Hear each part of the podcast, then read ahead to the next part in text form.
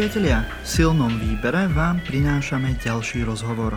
Tentokrát to bude s bývalým politikom Miroslavom Beblavým, ktorému v posledných dňoch vyšla vo vydavateľstve IKAR knižka s názvom Nová šľachta a s podtitulom Papalášstvo od Mečiera Pomatoviča s ilustráciami od známeho karikaturistu Šutyho. A práve o tejto knižke a papaláši sme na Slovensku sa spolu porozprávame v nasledujúcom rozhovore. Na konci sa môžete ešte tešiť na úrivok z tejto knižky a taktiež sa dozviete, ako môžete knižku Nová šľachta získať u nás v súťaži.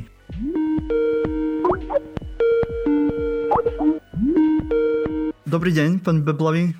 Dobrý deň, ďakujem za pozvanie. Pýtam sa vás takto hneď úplne na začiatok. To bol papalašizmus tá vec, ktorá vás za celé tie roky, čo ste boli v politike, najviac, poviem to slušne, rozčulovala, že ste o tom museli napísať hneď knižku, ako ste v politike skončili? Neviem, či to má, že najviac, ale určite to bola jedna z tých top vecí, čo ma, čo ma rozčulovali. Ale zároveň som si myslel, že je to aj téma, ktorá zatiaľ je nepodchytená. Takže jedna vec je, že môj osobný, nejaká túžba sa, sa tomu povenovať, ale som si hovoril, že na Slovensku chýba nám historická pamäť eh, aj, aj v tých najnovších dejinách. A ja veľmi oceňujem, že v tých témach ako, ja neviem, Ficová celková kariéra, tá korupcia, píše Ma- Ma- Marek Vagovič vlastnou hlavou, máme samozrejme knihu o Gorile od Toma Nicholsona, takže ja som rozmýšľal, čo napísať, čo nie je. No, zdalo sa mi, že paradoxne môže byť zaujímavejšie urobiť toto poschodie nižšie o tých malých prehreškoch, nie o tých zásadných prúseroch. Takže aj z takých vecí, ktorým som sa ja venoval, ktorí boli veľké, typu, ja neviem, 300 miliónové rozkradanie na celnej správe, tak tie tam vôbec nespomínam. Ja naozaj idem dôsledne po, po papalášce. Mohol tam byť aj ten dôvod, že možno práve ľudí toto najviac rozčuluje. Teraz máme kauzu s Borisom Kolárom, o ktorej sa ešte asi budeme neskôr rozprávať. Áno, viem, nie je to úplne že dobrý obraz, ale tie články kde sa rieši Boris Kolár, sú ja neviem, čitanejšie alebo majú väčší rating ako tie články, kde sa píše o napríklad Monike, Monike Jankovskej, e, ktorá sa teraz priznáva podstatne horším veciam. Mali ste aj takúto nejakú predstavu, že by to mohlo byť práve pre ľudí zaujímavejšie? Určite. Ja som chcel napísať niečo, lebo ja som napísal kopec kníh, ale všetky boli vedecké, odborné. Uh, mm-hmm. A chcel som napísať niečo také populárne. Ja som pôvodne aj na knihe mal takú vetu, ktorú mi ale vydavateľstvo vyškrtlo, že keby denník N a plus 7 dní mali spolu dieťa, tak by to bola táto kniha. takže takže to, to, to, bol, to bol môj cieľ. A, a na to sa naozaj takéto veci hodia viac, pretože sa nad nimi možno aj zasmiať nad mnohými. Je to, je to naozaj kombinácia niekedy hnevu, naštvanosti, niekedy smiechu, niekedy takého až úžasu, čo všetko ľudia dovolia. To znamená, že zdalo sa mi, že tam môže byť aj taký širší emocionálny register, ako pri tej veľkej korupcii alebo veľkých škandáloch, kde v podstate je to tak hrozné, že o tom samozrejme sa ani žartovať veľmi, veľmi, veľmi nedá. A zároveň e, ja som aj venoval veľa času v politike, e, nie väčšinu, ale veľa času e, takýmto veciam, bojom s nimi, tak som mal aj kopec materiálu, ktorý ako keby sa mi prirodzene ľahšie písalo, než povedzme, keby som teraz išiel robiť investigatívu o Kočnerovi o ktorom samozrejme viem asi toľko, čo každý iný človek vo verejnom živote, ale nemám na neho žiadnu špecializáciu. Mm-hmm. Spomínal ste, že ste skôr písal odborné knihy z ekonomie, z ekonomiky. A ste tak, ak sa neurazíte, vnímaný ako taký skôr suchý technokrat. Bolo pre vás ľahké písať takúto, povedzme, takú voľnejšiu knihu?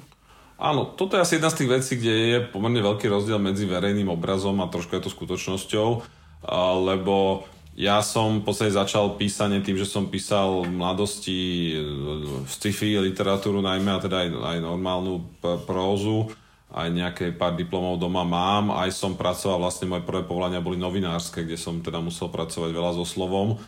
Takže dokonca som aj prekladal aj umeleckú literatúru, napríklad divadelnú hru Patrika Marbra Closer som preložil, keď ju na Slovensku hrajú, to je môj preklad. Takže toto samozrejme v tej politike, nejak o tom som nikdy nehovoril, o tom ľudia veľmi nevedia, nemajú ani prečo, ale mne sa práve, pre mňa bol taký návrat ku koreňom skôr a k tomu, že som sa mohol, ako to napísal Martin Dubeci v svojej recenzii, že docent Beblavy sa odviazal, tak toto naozaj bolo také, že som, že som to sa snažil úplne inak písať, ako povedzme to, čo som písaval vedecky a odborne. Bolo to aj tak, že to mohol byť pre vás nejaký ventil, že nejakú tú frustráciu za tie roky, že ste tam dali do tej knižky a... O, na pár miestach určite áno, ale, ale vo všeobecnosti nie, nie je tam, akože ten tón nie je frustrácia. Ja mám to ešte povahe jednu vec, ktorá neviem, či je dobrá, ale každým taký som, že ja mám niekedy až taký, ako keby, nie, nie že obdiv, ale tak keď niekto niečo také obzvlášť kreatívne, premyslené urobí nejaký podvod, tak ja tak, tak mňa, mňa to baví to hrozne rozobrať na tie štrobiky, že ako to on dokázal, takú anatómiu mm-hmm. toho. A nehovorím, že je to obdiv, ale určite to nie je len taký, taký hnev. To znamená, že ja napríklad, ja nemám tam pasáž o tom, ako si nebohý Pavel Paška s partiou postavili v Košickom mestskom parku proste svoj bytový dom. A ja to tam rozoberám naozaj na kúsky, že ako oni dokázali prekonať veci, ktoré vyzerajú byť neprekonateľné, že si postavíte v mestskom parku dom, kde nemá byť nič iné, len, len občianská vybavenosť.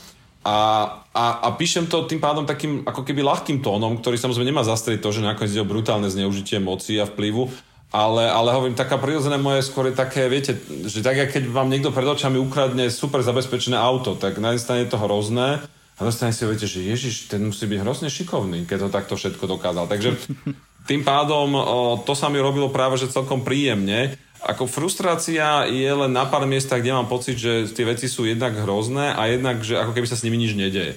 Takže napríklad, typ, myslím si, že kapitola o diplomoch, čo je záverečná, tam aj ako vysokoškolský učiteľ bývalý je človek, ktorý to cítil postihuje, tak tam je takého toho humoru menej. Naopak pri imunite a pri niektorých takýchto ďalších veciach myslím, že to dokáže byť celkom odľahčené. Mm-hmm. Môžeme si povedať, že čo to vlastne je ten eh, papaláš. Ja som sa pozrel eh, na slovníkový portál jazykovedného ústavu Ľudovita Štúra a tam podľa krátkeho slovníka slovenského jazyka papaláš je hovorovo alebo pejoratívne vyšší verejný činiteľ.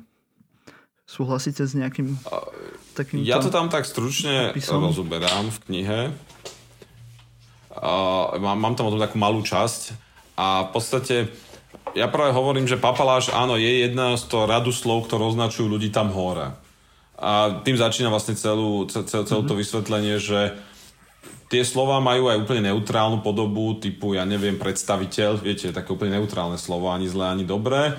A potom mm-hmm. sú aj mhm. také čoraz negatívnejšie slova pre tých hore, pohlavár, viete, a podobne. No a papaláš je skoro až na tom hornom konci. To je, áno, slovo pre pre vysoko postaveného človeka, ale rozhodne má už silný oteň. Nikdy som ho nepočul použiť pozitívne už vôbec nie, ale ani neutrálne. Je to negatívne slovo. No a ja v tej knihe, to už taká moja básnická, básnický vklad, hovorím, že vlastne papaláš je, je svojím spôsobom taký šlachtic, lebo vlastne v stredoveku šlachtici e, bolo úplne legitimné, že mali privilegia, že šlachtic mohol byť niečo, čo bežný človek nemohol. Vtedy to bolo vlastne v poriadku, tak bolo vnímané, že to je prirodzený poriadok sveta. A od francúzskej revolúcie, od americkej revolúcie vlastne cel, sme prijali to, že všetci ľudia sme si rovní, minimálne na papieri. A tým pádom, keď niekto je rovnejší, tak je to, to nie je dobré a osobitne, keď je to niekto vysoko postavený. A je vlastne, že papaláši sú takí šlachtici, ktorí zabludili do našej doby a stále si myslia, že, že vlastne je úplne v poriadku, keď nie sú rovní a často to ani nepredstierajú, naopak sa vyžívajú v tom, že sú povedzme o tu jednu, dve úrovne nad nami. Preto ja vysvetľujem v, v tom úvode, že papaláštvo nie je ani tak o tom, že či máte viac peňazí, alebo si môžete kúpiť, neviem, super auto, lebo to si môže kúpiť aj bohatý podnikateľ, uh, úplne legitímne. Ale hovorím, že papaláštvo, také jadro papalášske je, že ak môžete robiť niečo, čo bežný smrteľník ani za peniaze nemôže. Preto napríklad tie majáky na autách. Alebo pri Bojisovi Kolárovi, k tomu sa si dostaneme, že aj milionár by dneska mal problém porušovať zákaz návštev, ale keď ste Boris Kolár, tak zrazu tam urobíte koaličnú radu aj mm. osobný hárem.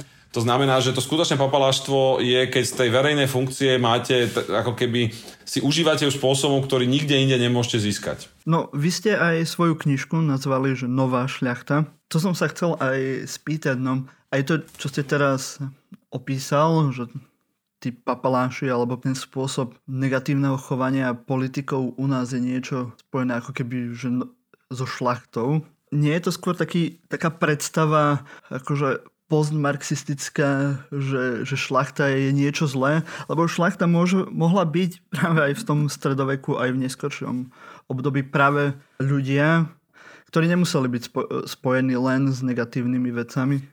Samozrejme, mohli to byť práve ľudia, ktorí boli pripravovaní na svoje úrady, na svoje posty, ktoré mali nejakým spôsobom sa starať o, buď o majetky alebo o ľudí na tých majetkoch.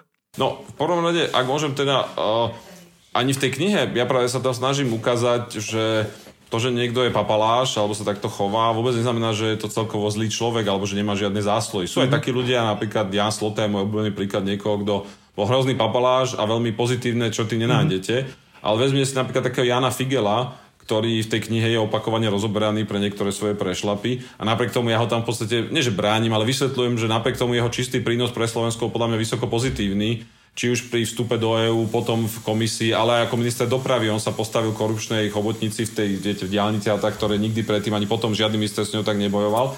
Takže napríklad by som bol nerád, keby niekto nás tejto knihy povedal, že, že ten Figel, že ten proste by sa mal zahrávať pod zem. On urobil nejaké veci, ktoré si myslím, že boli prešlapy, ale má napríklad zásluhy.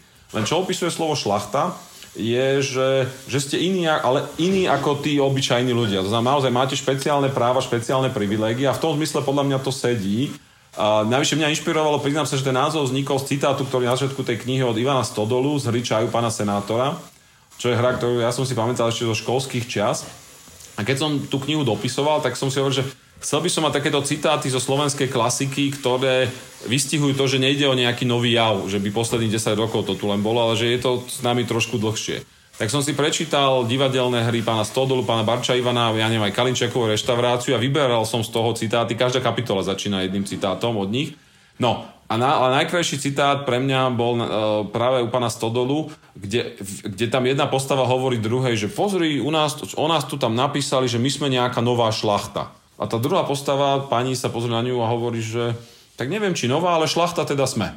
To znamená, a to je tá elita tej prvej republiky v, tom, v tejto divadelnej hre. To znamená, že, že vlastne tam vtedy, keďže vtedy ešte len tesne zrušili tie privilégie, a viete, vznikom Československa vlastne dovtedy šlachtici existovali na našom území, tak tam je evidentné navezovanie, že sa vlastne tí ľudia za to aj nehambili. A mne to potvrdzuje aj taká humorná príhoda, ktorú som mal, keď vyšiel rozhovor v Enku v pondelok o, tomto, o tejto knihe a ja tam práve vysvetľujem, že čas papalášov, že ja ich volám zemani, že to sú takí, že sú aj iní, sú funkcionári, sú charitatívni populisti, ale že sú zemani a to sú takí, ktorí práve sa snažia nadväzovať vlastne na tú šlachtu a byť trošku niekedy až tak smiešne ako oni.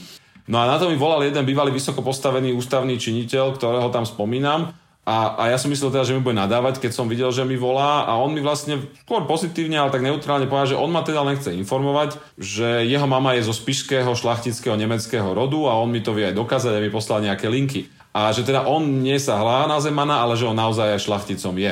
To znamená, že, že v, jeho, v jeho očiach e, to, to bolo úplne prirodzené spojenie. No, e, v tomto kontexte práve ma napadajú ďal, ďalšie dve veci. Najprv by som sa chcel spýtať, že z vášho pohľadu, práve keď ste spomínali tu možno aj klasickú slovenskú literatúru, kde práve bol aj ten odpor voči tej v úvodzovkách maďarskej šľachte e, z pozície nejakých slovenských, e, slovenských obroditeľov, že či to tiež práve aj ten pohľad na šlachtu nejak nepramení aj z týchto historických konotácií?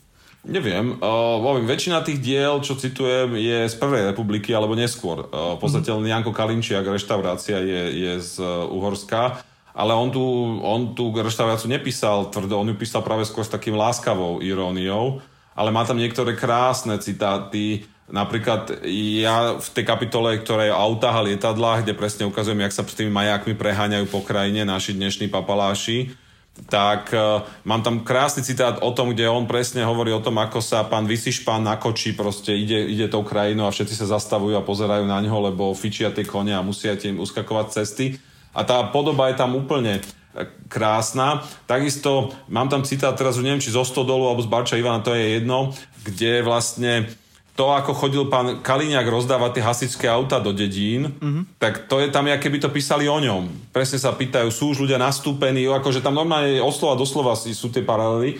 Takže neskôr išlo o to ukázať, že, že naozaj to nie je nejaký vymysel posledných desiatich rokov, aj keď za Smeru sa to dosť horšilo a dosiahol to podľa mňa taký vrchol. Ale že v niečom tieto maniere sú s nami už dlho a že teda aj dlho bude asi trvať, kým sa ich dokážeme zbaviť. Druhá vec je taká slovenská dichotómia. My to často hovoríme aj u nás v silnom výbere, že Slováci chcú aj, aj byť v Európskej únii, aj byť mimo, aj počas zakladania Slovenskej republiky, tak aj chceli byť s Čechmi, aj chceli uh, odísť a byť na svojom. že či aj v rámci týchto papalášov, keď sa bavíme v rámci tej možno aj e, šlachty v tom skôr negatívnom zmysle, že či to nie je aj to, že to odsudzujeme a je to strašne zlé, ale na druhej strane nás to aj fascinuje. Aj by sme možno chceli byť ako oni a chceli by sme mať tie výhody, čo majú oni. Niekde v podvedomí to tam aj môže byť. Uh, ono naozaj viete, jednak my sme celebritná doba. To znamená, že nemusí byť človek ani papaláš v tom verejnom, sek- verejnom sektore s tou verejnou mocou a, a ľudia, ktorí často nie sú známi ničím iným než tým, že sú známi, viete, typu Paris Hilton alebo Kardashianky, mm-hmm. tak dokážu fascinovať dneska milióny ľudí. Takže tá fascinácia tými slávnymi, tými hore je dneska globálny fenomén, ktorý ako keby my na Slovensku uh, mu podliehame, len ja mám pocit, že u nás ako keby uh, viac, väčšiu úlohu v tom zohrávajú politici než inde. Že keď si vezmem, ja neviem, e, špeciálne povedzme v Amerike, alebo aj v Británii do určitej miery, tak tam, pokiaľ neurobia nejaký fakt škandál typu, že nemanželské dieťa, alebo ja neviem čo, tak tie tabloidy politici nezaujímajú. Tí sú považovaní nudní. Proste v živote by si nikto nevybral, že radšej než Kardashianku tam dá niečo, no možno Trump bol výnimka, ale nejakého uh, viceprezidenta, povedzme, alebo senátora. A u nás je to naopak, než naopak, ale u nás mám pocit, že tí politici sú oveľa prominentnejší aj ako keby v tom celebritnom svete, že ľudí ešte stále zaujímajú nadštandardne. Viete, že, že aké majú falošné tituly, milenky, céry, uh, nemanželské, odkiaľ kam prebehli, čím žijú. Čiastočne je to podľa mňa napríklad dané aj tým, že že politici sú vždy dostupní. Uh, keďže naši novinári, aj tí tabloidy majú málo času a kapacity, tak jedna z najjednoduchších vecí, ja to vám, že Facebooková žurnalistika je sledovať e, statusy politikov a napísať z nich článok. Mne sa to ešte v politike stalo x krát, že som napísal vtipný status alebo ja neviem, niečím zaujímavý a bol v plus jednotke článok. E, to by sa samozrejme inde nestalo. A ja som to nepripisoval tomu, že ma tam tak milovali, ale proste tomu, že to bol najjednoduchšie pre toho novinára, ktorý musel za deň možno urobiť dva články, možno aj tri Takže v tomto zmysle sme súčasťou globálnej celebritnej kultúry, ale u nás tí politici v nej zohrávajú podľa mňa väčšiu úlohu ako, ako v iných krajinách. To ste aj v iných rozhovoroch pomínal, že najprv ste pri písaní predpokladal, že sa to teda zlepšuje s tým papalášizmom, ale že v podstate ste zistil, že naopak, že sa to zhoršuje a aj terajšia vláda preberá e, dosť často maniere, ktoré boli aj predtým. E, myslíte si, že je to práve aj dôvodu toho, že sa teraz všetko rieši na sociálnych médiách, na sociálnych sieťach a že práve, ako ste spomínal, je to také ako celebritizovanie tej politiky. Tak ja by som rozlíšil, že za smeru sa to významne zhoršilo, akože naozaj, že aktívne. Mm-hmm. A keby sme išli rôznymi, rôznymi oblastiami od, od tých bytov, víl, aut, majákov, lietadiel, ja neviem, aj plato, zneužívania platov a imunity, tak všetko by ste vedeli ukázať, že zhruba okolo nástupu smeru alebo neskôr sa to, sa to zhoršilo. To znamená, že oni naozaj majú zodpovednosť za to, že zobrali teda nie veľmi ideálnu situáciu za Zurindu, lebo aj za Zurindu to nebolo nejaké super, len to teda bolo oveľa lepšie a, a oni ešte z tej situácie, ktorá nebola úplne dobrá, urobili, že prúse. A potom nastúpila Matovičová vláda a až na pár výnimiek tá do toho ako keby že vklzla ako do takej pohodlnej rukavice. To znamená, že ja naozaj s výnimkou tých vládnych novín, ktoré chce Igor Matovič vydávať, ja tam nemôžem povedať, že by oni niečo nové prinášali v tomto smere, niečo nové zlé, aby som bol k ním. Mm-hmm. No mhm. aj keď Boris Kolár musím povedať, že platilo to do vydania knihy, lebo to, čo napríklad robil teraz nemocnici, to si nepamätám mm-hmm. ani mhm. za smeru. To, to naozaj už pripomína niečo iné, ale s výnimkou Borisa Kolára si naozaj neprinášajú nejaké nové papaláštva, ale prevzali všetko skoro. Prevzali to a podľa mňa je to dané aj tým, že e, aby ste to neprevzali, tak musíte s tým aktívne bojovať. Viete, lebo vždy sú ľudia, ktorí budú chcieť nejaké zbytočné funkcie, vždy sú ľudia, ktorí si budú lobovať za, za, ne, za neadekvátne platy alebo si ich nejakým spôsobom snažiť uhrať Vždy sú ľudia, ktorí vám povedia ochrankári, že pán štátny tajomník, pán vedúci úradu, ale však za minulé vlády už mali ten majak, tak je to aj určite na to dobrý dôvod. To znamená, že to nevyžaduje, že vy si nejak aktívne poviete v tej Matovičovej vláde, že vy budete tiež papaláš, to len vlastne si poviete, že však tak to je, to je ten štandard, tak prečo by som ho ja menil. Len to je štandard Fica a Pellegriniho, to je štandard Smeru, to nie je štandard ani severských krajín, dokonca ani Neme- ako keby Rakúska alebo nejaký takýto menších západoeurópskych krajín. To je papalášky štandard. Uh-huh. Uh, už ste spomínal, že ste vytvoril ako keby tri kategórie e, tých papalášov. Ja ako historik umenia ma, síce proti tomu bojujem, ale aj tak ma fascinujú škatulky a škatulkovanie, takže samozrejme všetci vo vede rozbijame staré škatulky a snažíme sa vytvárať nové, preto sa chcem na to aj spýtať. Ako si spomínal, že bol to Zeman, potom nejaký komunistický funkcionár a tretie bolo populisticko-charitatívny papaláš, ak sa nemýlim. Tak môžeme si aspoň trošku, nemusíme nejak akože až tak veľmi, aby ľudia mali dôvod čítať vašu knihu, ale každú tú kategóriu si trochu priblížiť. V rozhovoroch ano. označujete za Zemana teda hlavne Danka. Áno. Lebo keď to sledujete, či už osobne, ak ja som ich poznal, alebo aj cez média, tak naozaj vidíte, že, že, že, že sú tie typy papalašizmu rôzne. Mm-hmm. Že keď si vedľa seba postavíte Danka, Fica a povedzme Kolára, tak akože každý z nich má, veľ, by som povedal, na svedomí veľa papaláštva, ale ako keby, že má to inú, ču, inú vôňu, in, inú chuť. Tak ja som, roz, mhm. a keďže neexistuje, na, teória papalášizmu neexistuje aj na západe nejaká takáto kultúrna, aspoň som ju nenašiel, tak som tak vytvoril na kolene, ako, ako som ich písal o nich. No a mne sa naozaj zdalo, že, že ľudia ako Andrej Danko, uh, že pre nich je najdôležitejšia taká ako keby, že dôstojnosť, protokol, že oni chcú zdôrazňovať, že oni naozaj nie sú ako tí ľudia dole. Že naozaj oni sú niečo viac a nie sú niečo viac len preto, že teraz sú vo funkcii, ale ako keby od, od začiatku. Je tam aj veľký dôraz na také tie oficiálne, viete, veľkosť stožiara, uniformy, výložky, mm-hmm. ako keby také, niekedy to príjma možno Zemanov, niekedy až juhoamerickú, viete, také tie štáty, že preto je smiešne, takéto nafúkovanie sa formálne, mm-hmm. ktoré bývalo v niečom aj typické pre spoločnosti, napríklad aj pre šlachtu, kde tieto také rozdiely pôvodu a také tie drobné gradácie titulov boli hrozne dôležité. Takže preto mi Danko pripomína, pripomínal toho Zemana a v podstate do tej kategórie by som radil každého, napríklad veľa takých ako keby, a nie veľa, ale napríklad niektorí ľudia, čo sú v diplomatických službách alebo v takých tých vysokých štátnych funkciách, a ktorí si tak dajú záležať na tom, aby to dobre reprezentovalo a to je jediné, na čom im záleží, tak často majú podobný, podobný ťah. No, ja som práve odlišoval Danka od Fica, lebo Fico naozaj je z ľudu. Viete, keď si pozriete jeho rodičov, on je, on je človek mm-hmm. z ľudu a on si myslím, že úprimne tým človekom z ľudu v mnohom zostal, že, že, že si nemyslí o sebe, že je šlachtic alebo že má neviem aký pôvod ale on zase vníma to, čo boli komunistickí funkcionári aj ku koncu socializmu posledných 20 rokov, že áno, pochádzam z dola, ale už som ako keby, angličtina povie, že I made it, som dosiahol nejakú úroveň a tým pádom je úplne v poriadku, že ja mám dneska, v tejto bola tá 613 nejaká dača a viete, nejaké takéto veci a dneska teda je to, je to ešte viac, je to aj, aj to vládne lietadlo, aj to BMWčko, aj, aj, aj, tie, aj tie vládne vily. A tým pádom on si o sebe nemyslí, že, že je viac ako ľudia, ale myslí si, že ako funkcionár má proste právo na úplne iný štandard. Že je to jeho právo tej pozície. A ten tretí typ, niečo najzaujímavejšie sú tí charitatívni populisti práve ako je Kolár, uh, trošku aj Andrej Kiska, kde to sú ľudia tiež ľudu, že sa nehrajú na to, že sú niečo viac, nehrajú sa nejakých ani super vzdelancov, ani nejaký super pôvod.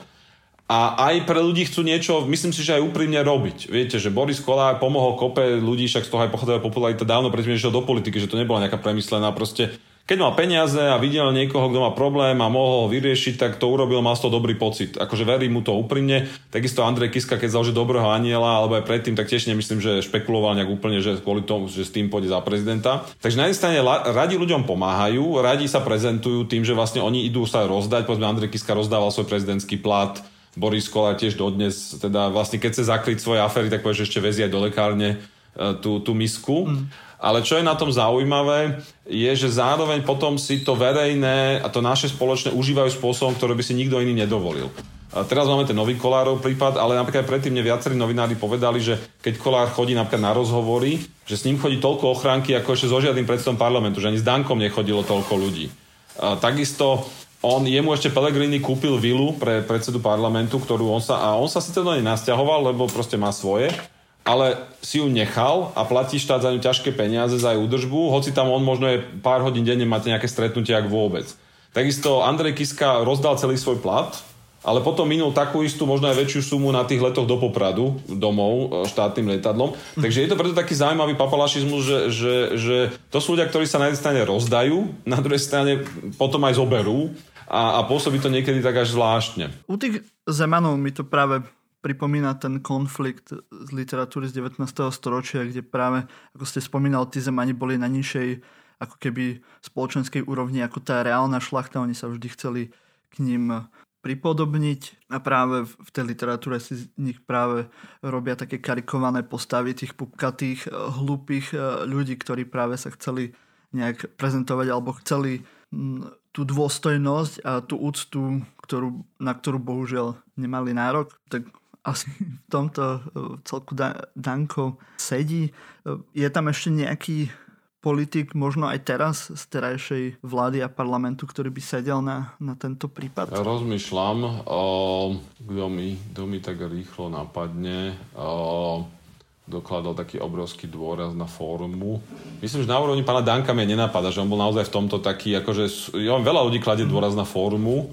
Taký ešte zaujímavý medzityp sú všetci tí ľudia, povedzme, ako bola, ja neviem, aj pani Jankovská, čo už presahuje teda do tej kriminálnej roviny, ale v podstate ľudia, ktorí tiež si hrozne zakladali na tej forme. Napríklad, aby sme, lebo tá kniha, to chcem tiež nie je len o politikoch. Ja tam mám napríklad veľa pasáží o sudcoch. Mám tam veľa pasáží o štátnych manažéroch, je o všetkých tých hore.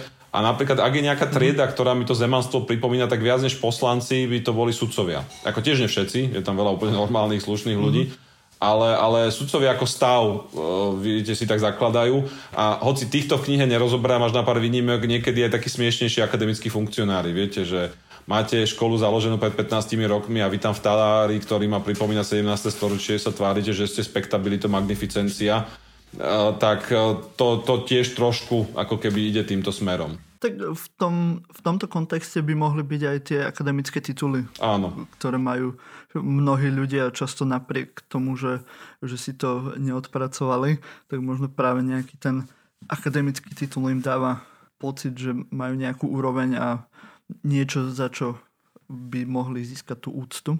U tých komunistických funkcionárov je to niečo, čo ešte pretrváva práve v nejakých mysliach ľudí, práve niekoho z tej doby ešte za, za komunizmu. Niekoho, kto práve ako uh, ide z dola a dostane sa na tú funkciu a tam má právo na to, aby využíval tie výhody, keďže samozrejme sa, sa vypracoval. To už ako sa vypracoval, to často býva otázne, ale nemáme k tomu potom trošku aj takže benevolentnejší vzťah, že ako z pozície nás ľudí tiež, nielen ako tých ľudí, ktorí sú na tej vysokej funkcii, že, že áno, je tam na tej vysokej funkcie, funkcii a teda mal by požívať nejaké výhody a napríklad mal by mať to, to auto, lebo nás teda ako keby reprezentuje. Tak ja jedna vec, ktorú sa v tej knihe snažím veľmi často zdôrazniť, je, je úloha takého akože zdravého rozumu a takej umiernenosti. To znamená, že ja práve tam prinášam pohľad niekoho, kto, mm. ja neviem, ja som bol štátny dávnik ministerstva, robil som poslanca, predsedu strany, zažil som tú vysokú politiku a tí, tí ľudia sú tam pre nás, čo ale znamená, že nie, nie je najlepšie vykonávať tú funkciu, ak vy budú robiť za 5 eur na bicykli. To znamená, že, že ja tam ako keby, ne, ja nehrám tam tú hru, že čím skromnejší, tým lepší. Ja práve hovorím, že pre nás všetkých je dobré, keď majú primeraný štandard, ale primeraný štandard je ten, ktorý sa vzťahuje k, k tomu, na čo máme ako krajina, aké sme veľkí, akí sme bohatí a ako si tu žijú ostatní ľudia. Uh, moja manželka povedala strašne dobrú vetu, ktorú a myslím, že aj v tej knihe citujem, ale rozhodne si dovolím ocitovať tu. A ona povedala, že, že úroveň krajiny nemeriame podľa budovy Národnej banky, ale podľa záchodov na školách na východnom Slovensku. A samozrejme, že mhm. tie záchody v Národnej banke budú vždy o dosť krajšie ako tie záchody v školách na východnom Slovensku. To je asi všade na svete, že je nejaký rozdiel. Ale v povedzme, tých severských krajinách ten rozdiel je oveľa menší alebo veľmi maličký, závisí. A u nás je niekedy dneska veľmi veľký, že keď človek naozaj pochodí niektoré školy, ako som ich ja dlhé roky pochodil, a potom prídete do niektoré z týchto top budov, ja spomínam preto Národnú banku, lebo to je jedna z najkrajších verejných budov, čo máme, ak nie najkrajšia, tak ten rozdiel je až taký, že vás plesne s prepačením e, po hube. No a, a toto, toto je podľa mňa to, čo treba zdôrazňovať, že, že ľudia by mali mať dobré podmienky, dôstojné podmienky na prácu. My chceme, aby pre nás pracovali ľudia, ktorí 12 hodín denne, ktorí do toho dajú všetko čo je napríklad dôvod, prečo ja som sa tam snažil nepúšťať sa do ľudí, ktorí e, robia tvrdo a v rámci toho porušia nejaké drobné formálne pravidlo. Poviem príklad, že sú verejní činiteľia, ktorí majú právo na auto kedykoľvek, ministri, prezidentka a podobne, a potom sú tí, ktorí majú právo na auto v súvislosti s verejnou funkciou. E, ale ako keby služobne. Že teda súkromne by ho nemali používať. A ja napríklad viete, že v živote by som nezapáral do niekoho, kto, poviem príklad, že ide z roboty služobným autom o 7 večer, o 6 a zastaví sa niekde pre ženu, ktorá bola u kaderníctva a idú spolu domov. Viete, že, že formálne môžete riešiť, či dodržal, nedodržal, ale to sú podľa úplné stupidity. Do čoho sa treba púšťať je, že často práve ľudia, ktorí až tak tvrdo nerobia, ale, zdô, ale zdôvodnia to protokolom alebo tou ťažkou prácou, to, to zneužívajú úplne evidentne. To je príklad pre mňa tých majákov, že ja som pracoval pre vládu, ktorá či ju niekto uznával alebo neuznával, všetci, všetci hovoria, že priniesla najviac reforiem v histórii a to bola tá druhá Zurindová vláda. A bol som jeden z tých štátnych skupín ktorí za tie reformy boli zodpovední. A môžem si dovoliť si povedať, že som hrozne tvrdo pracoval, ale v živote mi ten majak nechýbal. Jasné, že by som sa tiež občas predbehol v nejakej zápche, kto by to neurobil, ale ani mi to nenapadlo. A keď dneska za Fica, Pellegrini alebo za Matoviča niekto začne rozprávať, že, že to on má preto, lebo vlastne musí, tak ja ako človek, ktorý to zažil a zažil to vo vláde, ktorá makala ako šroby, poviem, že to jednoducho nie je pravda. Že to nie je nevyhnutná súčasť tej funkcie, že je to jednoducho len súčasť toho pocitu, že sme nad ľudia a, a, ten, a ten pocit je práve papalášky a nepriateľný. Potom za populisticko-charitatívny typ označujete teda hlavne Borisa Kolára, ktorý vám teraz robí veľmi veľkú kampaň pre vašu knižku v poslednom týždni. Áno, snaží sa veľmi. Ako vnímate práve teraz tú kauzu, že v čase, kedy sú rôzne veľké reštrikcie, aj v nemocniciach a ľudia bežní nemôžu navštíviť svojich blízkych, tak máme takúto vec, že za Borisom Kolárom do nemocnice chodia, áno, jeho blízky, akurát je to tak, že u toho Borisa Kolára je 10 tých, eh, tých jeho žien a, a 11 detí, takže je to asi uh, širšie. Ale samozrejme je tam ten konflikt aj s tými sestrami. Tak uh, myslíte si, že je to vec, ktorú by sme mali riešiť? Je to, je to naozaj taký veľký problém, ako sa tomu dáva priestor v médiách? Určite. Toto, toto sú veci, ktoré by v každej európskej krajine boli veľký prúser. Počas korony, dokonca u nás je to skoro opačne, že niektoré veci prejdú, ktoré by inde boli ešte väčší prúser. Ja napríklad, keď som písal tú knihu, tak uh, vlastne som tam aj písal, že keď na jar zavereli všetko, tak parlamentný bufet zostal otvorený a že to je niečo, čo by uh, ako keby na západe bol škandál, hoci je to samozrejme ako keby v nepodstatné, ale to, že poslanci zase majú ako keby iné pravidla pre seba. U nás to na jar prešlo nejakým jedným článkom niekde som to videl, však tak som to aj zistil. Keď už to teraz počas jesene bol druhýkrát, aj tu boli ľudia naštvanejší a bolo voči tomu taký odpor sa zdvihol, že nakoniec Boris Kolár ten bufet zavrel uh, pre, pre, pre poslancov. To znamená, že moja skúsenosť je skôr, že my sme k tomu tolerantnejší. Nie, nie že by sme sa tým príliš, ako keby, alebo viac ako inde boli posadnutí. A ak počas korony, keď naozaj ľudia nemôžu často sa dostať za svojimi umierajúcimi rodičmi alebo blízkymi do nemocníc, on dostane osobitný trakt s osobitnými sestričkami, keď stále hovoríme, ako je málo tých sestier, ako proste ne, nestíhajú, keď mu tam naozaj chodí ako na klavír všetci možní od koaličnej rady cez jeho milenky, tak toto by bol škandál to by bol škandál kdekoľvek, teda kdekoľvek, kde majú aspoň trochu normálny štandard. Naopak, čo je na Slovensku zatiaľ zázračné, že to Boris Kolár dokázal prežiť. Ja si neviem predstaviť, ako by inde prežil už len tú kauzu s diplomovkou, keďže som tú diplomovku osobne analyzoval a dal von, tak naozaj môžem povedať, že to bol že brutálny podvod a on to ustál. A, a toto je naozaj niečo, lebo navyše toto je ťažko prežiteľný škandál v novej demokracii práve preto, že má aj ten celebritný rozmer. Viete, to znamená, že ľudia sa ho nevedia nasýtiť mm-hmm. aj z iných ako morálnych dôvodov. To znamená, toto je niečo, čo proste Británii by sa spustila taká búrka, že kým by neodstúpil, tak by médiá neriešili niekoľko dní nič iné. A nakoniec by odstúpil proste len preto, aby vláda sa mohla nadýchnuť a venovať sa riadeniu krajiny.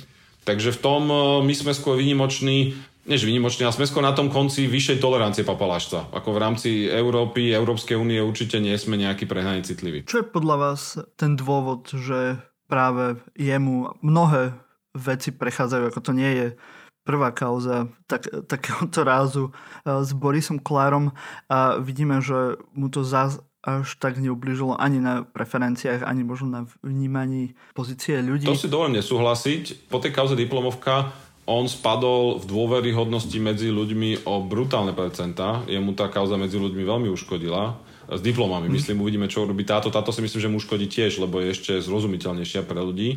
Len on nemusel odstúpiť z dôvodov okay. dvoch že politici odstupujú buď vtedy, keď škodia vlastnej strane, viac ako jej prinášajú, alebo vtedy, keď ich tomu prinútia partnery, lebo škodia im. A u nás Boris kvôli vlastnej strane neodstúpi, pretože bez neho tá strana nie je, to znamená, to naozaj nemá zmysel, to by mohol rovno zavrieť. A partnery, síce im to vadí, ale nevadí im to natoľko, aby ho s prepačením kopli do zadku. Uh, to znamená, kým táto matematika mhm. platí, mm. tak on sa v podstate až tak nemá čoho báť. Aj keď uh, ja osobne si myslím, že ak bude týmto spôsobom pokračovať, tak uh, nemusí prežiť najbližšie voľby respektíve môže dokonca v jednej chvíli Igor Matovič zahrať alebo s Richardom Sulikom nejakú hru na to, že sa ho zbavia, vyvolajú predčasné voľby a budú ako bojovníci s papalašizmu vládnuť a s korupciou vládnuť ďalej. Takže ja by som povedal, že Boris dneska nie je v úplne ľahkej situácii. Nie je to také, že to môže s úsmevom celé, celé zahodiť za hlavu. Práve, že platí skôr to, že mm-hmm. on natoľko sa rozpína, mocensky, ekonomicky, aj papalášsky, že začal narážať na prirodzený protitlak a, a myslím si, že tak ako Andrej Danko, ak si pamätáte, prvý rok po voľbách mu narástli preferencie na 16% v nejakej chvíli a už sa pasoval pomaly za budúceho premiéra a potom to jednými výložkami a potom jednou rigorovskou splaslo, tak e, niečo podobné sa môže stať aj Borisovi Kolárovi, najmä ak nedokáže nájsť nejaký spôsob, ako to uchopiť, lebo momentálne to neuchopuje dobre. Uh, chvíľu mu to fungovalo, že som aký som u tých jeho voličov, ale u ostatných už ani to. A myslím, že táto kauza už aj pre jeho voličov môže byť trošku také príliš silná, príliš silná káva. V čom vidíte tú pozíciu napríklad vedenia nemocnice, ktorá sa k tomu postavila tak, že odobrala e, odmeny e, sestričkám, ktoré boli do toho zapletené alebo im dali napomenutie. Neviem, či náhodou teraz sa to ešte nejak inak nevyvrbilo, ale už len ten spôsob, že boli potrestané sestričky a nebol práve napadnutý Boris Kolár, že sa nemá správať v nemocnici ako doma. Tak pán riaditeľ to evidentne poňal tak, že najdôležitejšie, aby bol s tým spokojný jeho nadriadený minister vnútra a jeho nadriadený koaliční lídry a choval sa podľa toho. Mm. Nie vôbec, myslím si, že si neuvedomoval, čo to spraví aj s verejnou mienkou, ale myslím, že aj s morálkou vnútri nemocnice. Ja samozrejme teraz v tej nemocnici nie som, ale z toho, čo som videl aj na sociálnych sieťach reakcie zdravotných sestier, tak ako myslím si, že tam to bude vrieť a myslím si, že pán riaditeľ si dosť poškodil autoritu. Mm. Ale bohužiaľ treba povedať, že u nás riaditeľ nemocníc e, málo kedy e, riadia cez autoritu Eh, lebo riadia cez to, že sú dosadení z hora v tých štátnych nemocniciach politicky, aký majú krytie, tak tam budú a keď ho nebudú mať, tak tam nebudú. U nás vyžaduje to veľkú vzbúru, to sa stalo v Poprade pred pár mesiacmi, že sa zbúril personál masovo a povedal, že odídu, podpísali petíciu a vtedy musel minister odvolať riaditeľa. Ale pokiaľ nebude takáto masová vzbúra, tak pán riaditeľ vie, že to, či je s ním spokojný Kolár a Mikulec, je stokrát dôležitejšie ako to, čo si o ňom myslia sestry. Čo si myslíte, že čo by bol nejaký efektívny nástroj na to, aby sme viac odhaľovali nejaký papalašizmus, i keď ten papalašizmus je väčšinou uh, viditeľný a každý asi o ňom vie, ale možno potom aj eliminovali nejaký tento spôsob e, správania. Súhlasím úplne, že odhalovať viac veľmi nepotrebujeme. Máme otvorené médiá, máme prístup k informáciám, zmluvám, akože, a máme aktivistov, máme médiá, ja nemám pocit, že by u nás ako keby nejaký papalašizmus, ako samozrejme sú také prípady v tieni, aj niektoré v nich opisujem, o ktorých ľudia nevedia, mm. ale nemôžno povedať, že u nás by ako keby o tom sa nehovorilo. My máme väčší problém to vyriešiť. No a k vyriešeniu e, to mm. asi nie, to by bolo nadlhšie, nechcem zdržovať. Ja v závere knihy mám takú v podstate celú kapitolu o tom, že čo s tým, ale možno vyťahnem z toho jednu myšlienku, ak môžem. A to je, to je práve tá myšlienka, ako keby od, že odísť od formálnych pravidiel e, k tomu, aby sme naozaj zvažovali tú vhodnosť a primeranosť pre spoločnosť. Lebo často sa použije, že niečo je zákonné alebo v súlade s predpisom a vnútorným nariadením alebo niečím, čo už sa často nepovie, že ten predpis zákon si vytvorili sami pre seba alebo je práve urobený tak vágne, aby sa dal ako keby uh, interpretovať akýmkoľvek spôsobom. A ja práve hovorím, že ten papaláštvo, aj tá politická kultúra by mali vychádzať nie z toho, že čo je v zákone alebo v predpise, ale z toho, čo 5 miliónová krajina európska s predsa ešte stále relatívne chudobnou ekonomikou a s pomerne rovnou spoločnosťou, ako keby by mala považovať za normálne, keď sme si všetci, všetci rovní. A to je tá myšlienka primeranosti e, v tých, tých jednotlivých výhodách. Samozrejme, že to nedáva 100% návestidlo, lebo to, čo je primerané pre mňa, nemusí úplne primerané pre vás ale myslím si, že by to hodne pomohlo, ak by, ak by naozaj sme išli po obsahu a menej po tej zákonnosti alebo tých formalitách. Ďakujem vám pekne za rozhovor. Ďakujem aj ja vám pekne. Najkrajšie bývanie je v parku.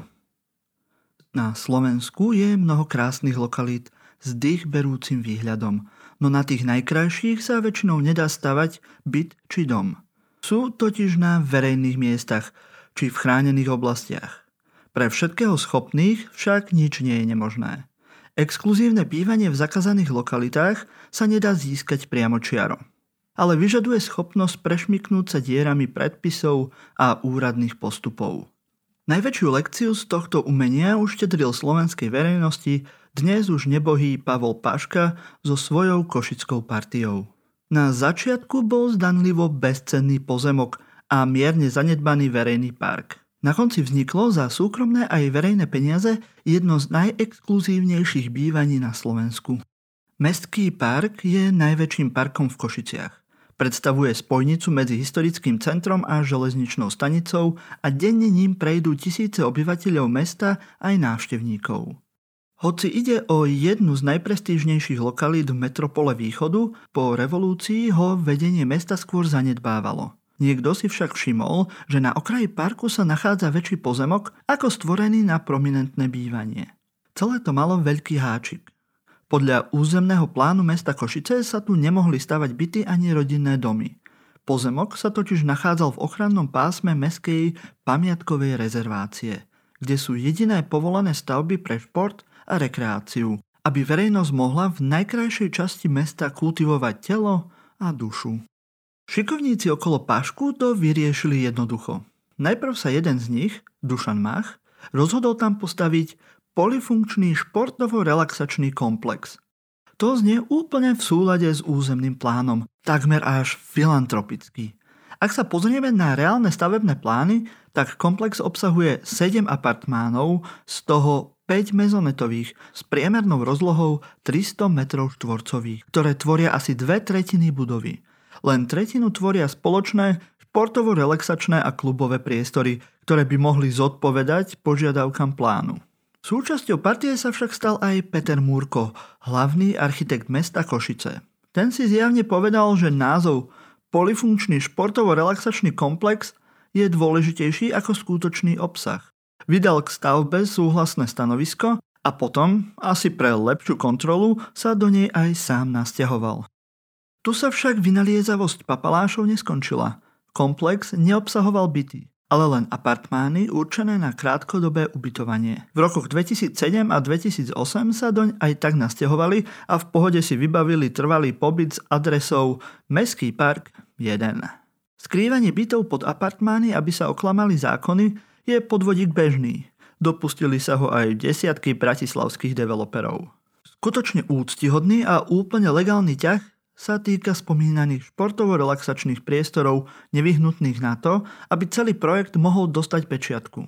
V územnom pláne mestskej rezervácie sú tieto funkcie uvedené preto, aby obyvatelia mesta mali kde v centre relaxovať a športovať. Nikde v zákone ani žiadnej vyhláške však nie je napísané, že musia byť dostupné verejnosti. Konec koncov, na čo by niekto staval napríklad plaváreň a potom tam nepúšťal ľudí? Pre nových majiteľov apartmánov však náklady na súkromné športovisko nepredstavovali podstatnú sumu. A tak sú biliard, fitness, vitálny svet so saunou a masážami a 14-metrový bazén s protiprúdom k dispozícii len obyvateľom komplexu. Ani s tým sa vtedajší vládcovia Košíc neuspokojili.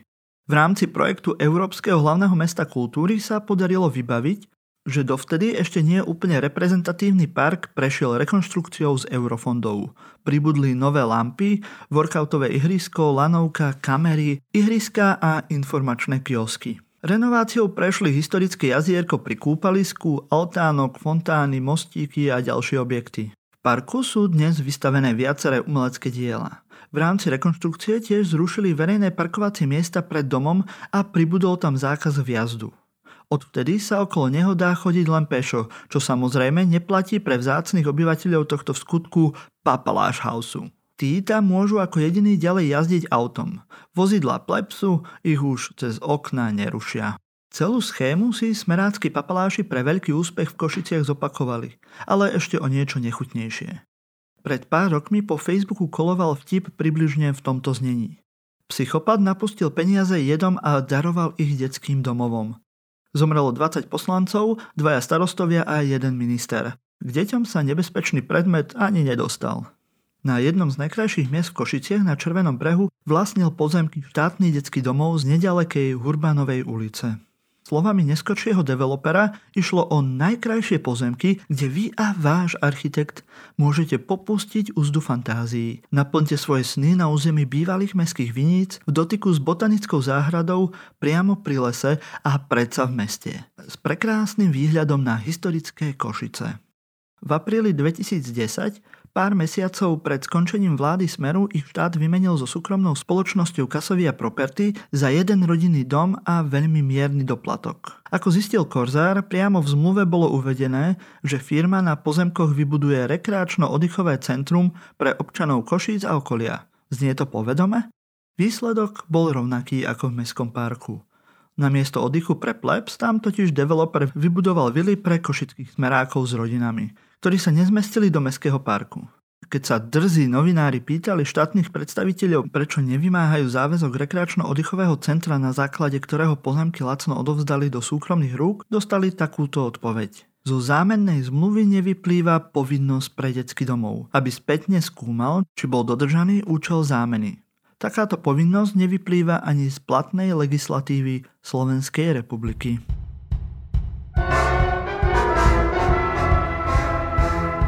Ďakujeme, že ste počúvali silný výber. Knižku Nová šľachta, ktorú vám predstavil jej autor Miroslav Beblavý a z ktorej ste práve počuli ukážku, môžete získať v súťaži na sociálnych sieťach silného výberu na Facebooku, Instagrame a Twitteri. Stačí, aby ste akýkoľvek post silného výberu zdieľali s hashtagom silný výber. Na Facebooku sa uistíte, aby váš post bol verejný, aby sme o ňom vedeli a následne vyžrebujeme jedného z vás, kto knižku aj s podpisom autora dostane. Majte sa krásne a do skakavenia, priatelia.